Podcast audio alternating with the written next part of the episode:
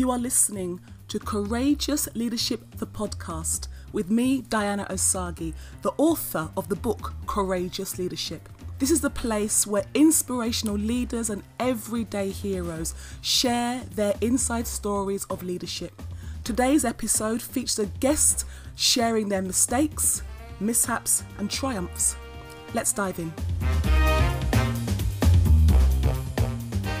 Guys, I am excited to have our next guest with us here on the Courageous Leadership podcast. I'm going to let her introduce herself and to say what she does for a living. Right. Well, my name's Katharine Birbalsingh, and I am headmistress and founder of the Michaela Community School. We are in Wembley in London, and we've been open since 2014. And this year, actually, is our first year that we have a full school from year seven right through to year 13 to year 13. How exciting. How are you guys coping with the pandemic? Have you got year groups at home and bubbles bursting or are you all online? Yeah, so well, we bubbled them according to form groups. So we don't ever have to uh, send home a whole year group, which is good. We do have one of our form groups home at the moment. Yeah, I mean, if somebody tests positive, then we send home and then they come back. And yes, then we're on Zoom and, and all sorts. It is a difficult time, but, but we're managing. It's okay. It's okay. It's okay.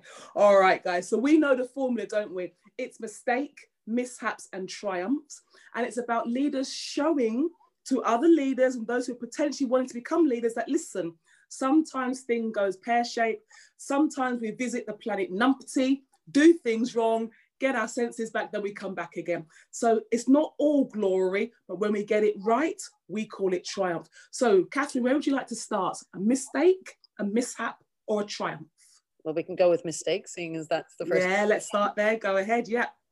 Well, I've come to realize over my time here that culture is really important. And I mm-hmm. don't think I understood that at the beginning.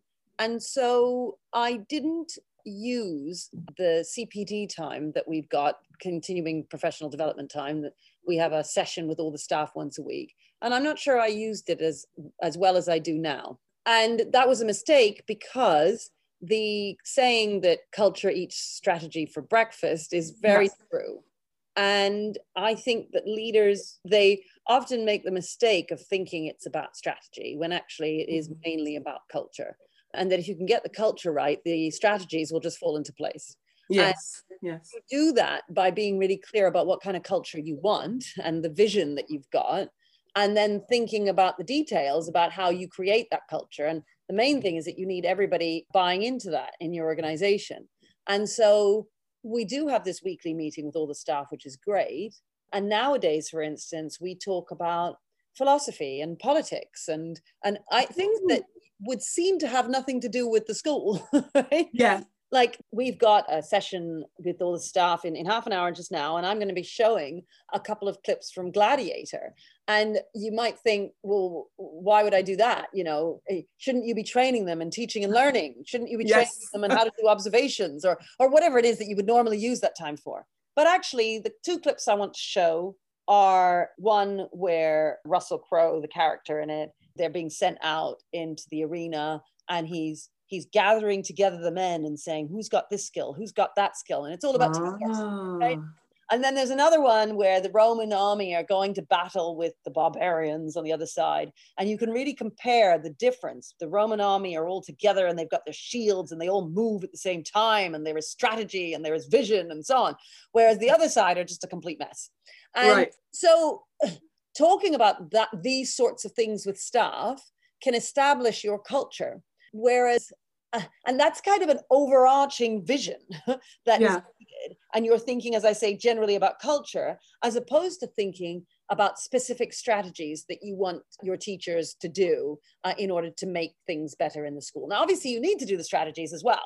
But I would say a mistake I made at the beginning was to not concentrate enough on the culture. And when did you realize this is a mistake? I need to change this. What was the catalyst for that, that change? When I didn't have a hold of the culture.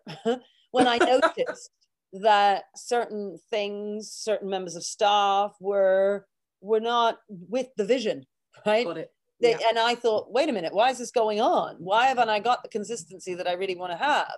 And so I started to change things from then on. And you know, they, they have developed over time to get to yes. where they are now. Yes, I think leaders are, it's a courageous stance because it's easier to get your hand on a bit of strategy and to implement it and to embed it and to measure it and to monitor it. Mm. It, it, it takes more courage to talk about Russell Crowe and gladiators yeah. and things, you know, when actually, you know, I can do a bit of pedagogy and we know what that is and we yes. can make that happen. I can measure it and I can put up a, a nice Gantt chart or whatever. Yes. But to talk about how we feel, mm-hmm. you know, why do we feel that way, how we're behaving towards each other, that that takes courage in the leaders to say, let's talk about this and it's important, let's spend time on it. Yes. Yeah, yeah absolutely. Yeah. Got it, got it. Okay. Yeah. Mishap, perhaps? Yeah, so I think it's really easy because uh, in leadership to make i mean this is a sort of mistake uh, you know as well this mishap because but the reason why we're saying mishap is that it looks like it's all fine for a while That's when it isn't one. really yeah and what i would say what i've come to realize is that the less you know about something in your school the probably the more problematic it is.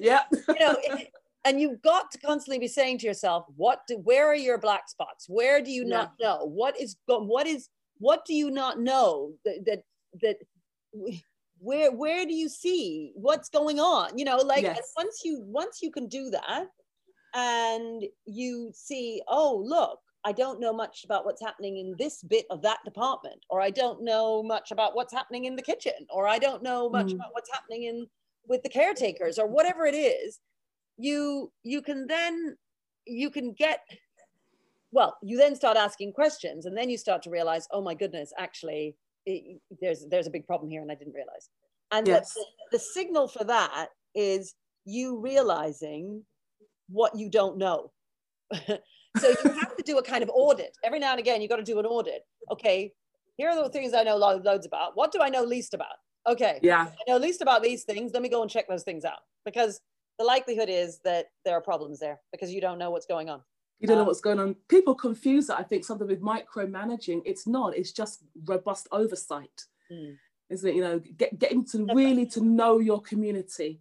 You know, I don't know everything about SEN, but I need to know enough so I can one hold you guys to account, and yeah. two, make sure the expectations I have for all parts of the school are being met everywhere.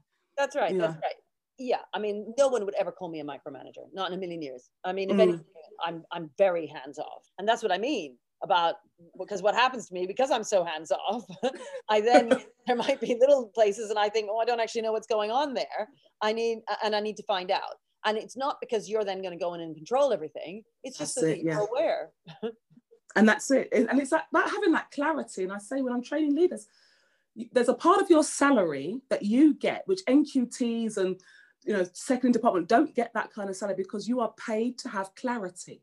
Mm. You are paid to know stuff. Mm. you know, the head of French should have to know all the strategies that are going on, apart from what's going on in French. But you do need to know, and you've got to have clarity. That, that's why your salary is very different to the head of French salary. That's right. You know, well, and uh, of course, the head of French knows everything that's going on in French. In French, yeah. teacher doesn't. Exactly. so at every level, you've got to know your area really well. And the thing is, when you know all the bits, it informs the whole, your impression of the whole, and it will inform your vision as a whole when you know all of the bit, little bitty, bitty pieces everywhere. And notice I said what's going on in the kitchen, what's going on with the caretakers, going on everywhere, you know? Yeah. yeah, um, yeah. It's, easy, it's easy to get distracted. It is. It certainly is. All right, bring it home. Talk to us about a triumph, a yeah. time when you knocked it out the park. Well, I mean, of course, all my things aren't necessarily a particular event, but more things that over time. So this too is one like that, which is that I have a system called error correction, which is a, a, star chart that we have, that we have in the staff room. We also have in the office downstairs. They have a separate one in the office. And anytime anybody gives me a correction, and when I say that, what I mean is they find something in the school that isn't working and they come and tell me. Now, okay notice how I said about the mishaps, about not knowing where mm-hmm. the issues are. Mm-hmm. Um, it's all it's very hard as a head to know where all the issues are because you're not in every classroom, you're not in every department, you don't know what's going on everywhere. So you are dependent on people letting you know what's happening, right? And yes. that's not because you're going to go off and fire anybody. It's just because you want to know what's happening in the school. And yeah. you want to fix things. And as I always say to the staff, if I don't know it's broken, I can't fix it.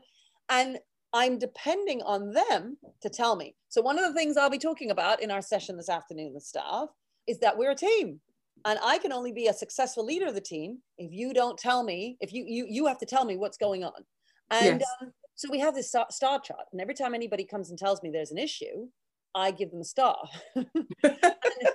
it's a bit of a silly thing, but what it does do is it encourages people to feel yeah. brave about coming forward and saying, look, this thing isn't working. And I'm not going to get upset about it. I'm thrilled about it. And I say, well done, you've got a star.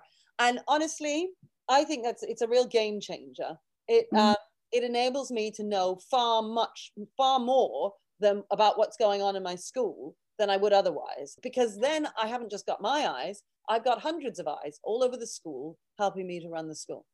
That's fantastic. That's what I mean, and people would shy away from that. So, oh, it's patronized. It's it's a bit of fun, but then it takes away that culture of fear. Oh, I can't. Yeah. This is broken, but I won't say anything. They might think I broke it, or they might they might think that you know that was our fault. I'll just, I'll just cover it over and let's see what happens in August when the results come out. you know, that, and that's yes. the worst thing, isn't it? To find out on results right. day that yeah. people knew in January that exactly. was never going to work. Exactly, exactly. Yeah. And that's what happens all over the place. It happens in schools everywhere because people are uncomfortable about saying. And even with my error correction chart, I would say that it's still not the case that I get everything, you know, to me, but it helps and it makes it helps better. Yeah. And that's all you can do. Every little helps. We have Tesco in school. Yes. Get it? Get it? Get it? oh, it's been a pleasure talking to you. Thank you so much again for being our guest today. I know that you are active on Twitter. People can engage with you on that. Yes, they can. It's Miss Snuffy, Miss underscore S N U F F Y. So they can follow me there. I have to say, I say things that are contentious. So I warn your listeners. engage. Listeners, you hear that? Be courageous and engage. It's good to have people who stand up and say what they think. Yes. Well, exactly. That's what leadership is. It is leadership. It is that. Stand up and say what you think. Fantastic. Once again, thank you so much for being with us. We've really enjoyed talking with you. Well, thank you for having me. You have been listening to Courageous Leadership, the podcast, with me, your host, Diana Osagie, the author of the book Courageous Leadership, available on Amazon now. You can reach me on LinkedIn, Twitter, or via the website courageousleadership.co.uk. Make sure you subscribe to this podcast so you don't miss an episode. Until then, goodbye.